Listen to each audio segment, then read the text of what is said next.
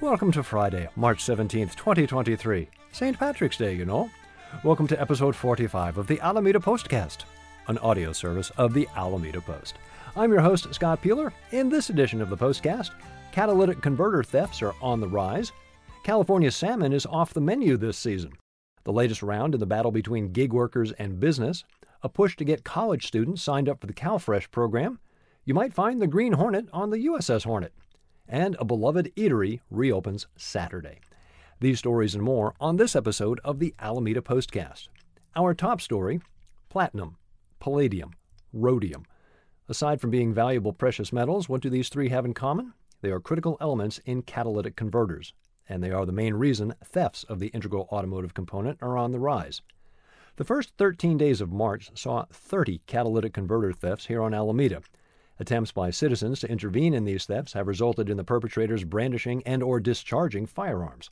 As the Alameda Police Department noted on its Facebook page, quote, if you witness a crime, remember that your safety is the priority.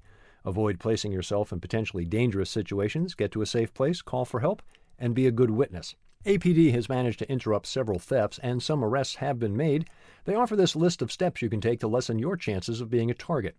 Install an anti theft device, paint your catalytic converter to help quickly identify it as stolen, install an alarm that activates when your car is tilted, park in well lit areas within view of your security camera system, and install a motion sensitive dash cam that can notify you of an in progress theft. The number one target of catalytic converter thieves, the Toyota Prius. Why?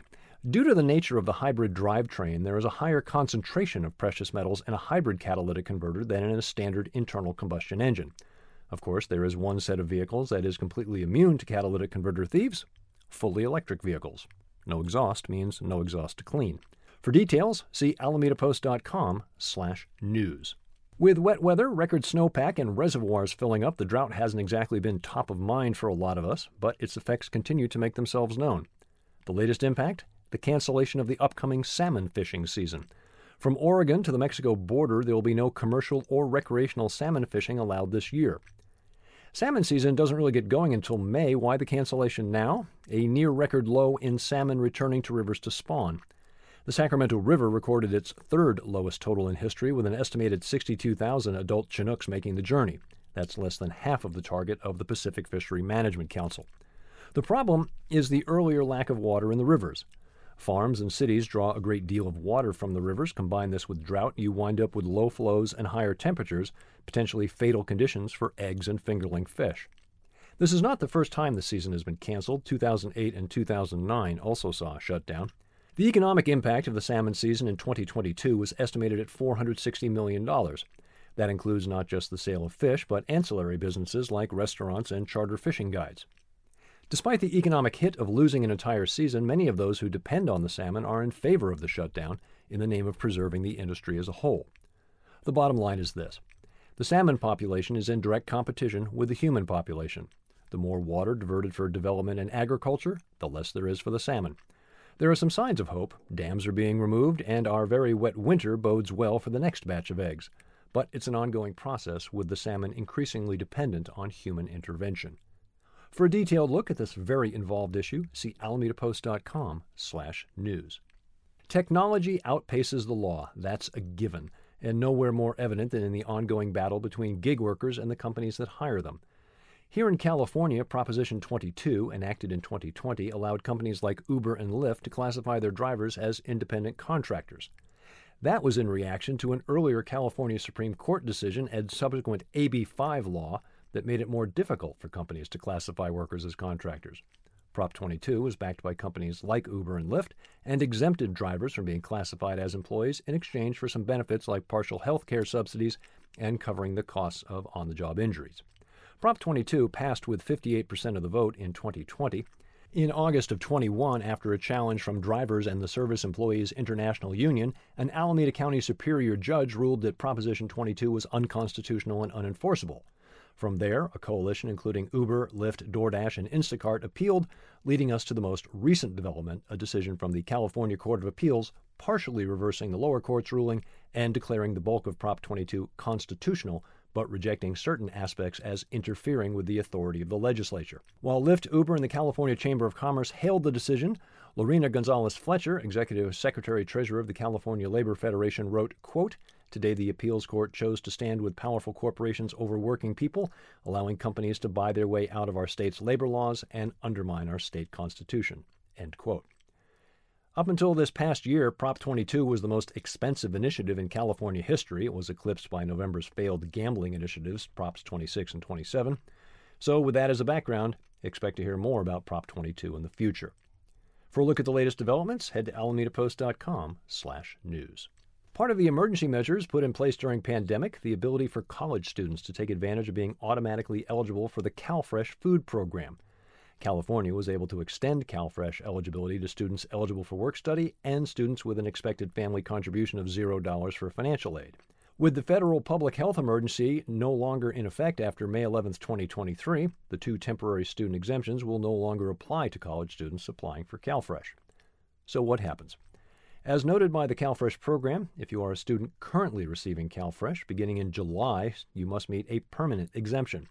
Students already approved for CalFresh under one of the temporary student exemptions do not need to do anything to keep their benefits until the next recertification.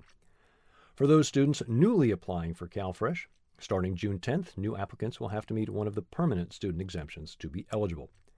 Before the COVID 19 pandemic, an estimated 127,000 California college students received CalFresh, even though anywhere from 416,000 to over 689,000 students were likely eligible. In the same year, according to the California Student Aid Commission, one in three students reported experiencing food insecurity in any given month. Part of the problem with signing up all who are eligible is that food assistance laws are something of a patchwork quilt often founded in outdated notions. Initially, it was thought that college students were, by definition, well off. With more and more lower income students attending school, those assumptions are often no longer valid. For a deeper look at this issue, plus links to assess your eligibility, visit alamedapost.com/news. Our walking history tours are back, although Mother Nature has again split the bill. This Saturday and next Sunday, April 2nd, join Dennis Evanosky for Bay Farm Island, BC, before Cowan.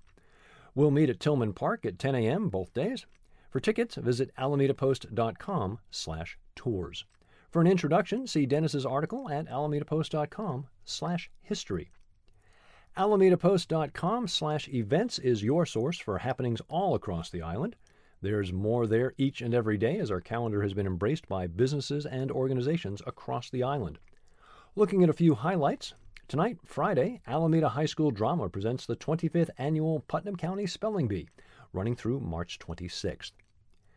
The USS Hornet will be hosting CarrierCon this Saturday, a celebration of cosplay, anime, gaming, and comics.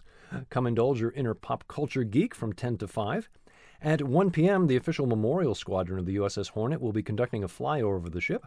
You'll be able to see that from the surrounding area, but if you are headed that way, be aware that parking may be limited due to Carrier Con attendees.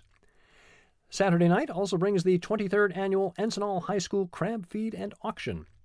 That's just a small preview of events going on. As always, keep an eye on alamedapost.com/events.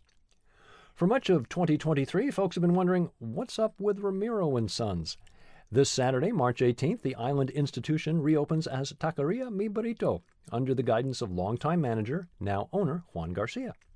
Located at 2321 Alameda Avenue, the name has changed, but everything else is exactly the same as it has been since 1985. The menu, the cooks, the ambiance, and even the vintage sign out in front are the same. One difference it's no longer cash only, cards are now welcome as payment. Garcia has been working at the taqueria since he was 15 years old, so he knows exactly what his customers want. Stop on by Saturday and see for yourself. Details at alamedapost.com/news. Thank you for supporting local news for Alameda. See all the benefits of membership at alamedapost.com/memberships. Don't forget, we are a 501c3 nonprofit, so your donation can help you out come tax time.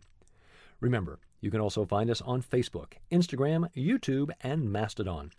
Find the Postcast wherever you get your podcasts, or simply tell your smart device to play the Alameda Postcast podcast. I'm Scott Peeler. I'll be back next Friday with episode 46 of the Alameda Postcast. Thanks to MusicTown at Pixabay.com for this week's music. Sláinte.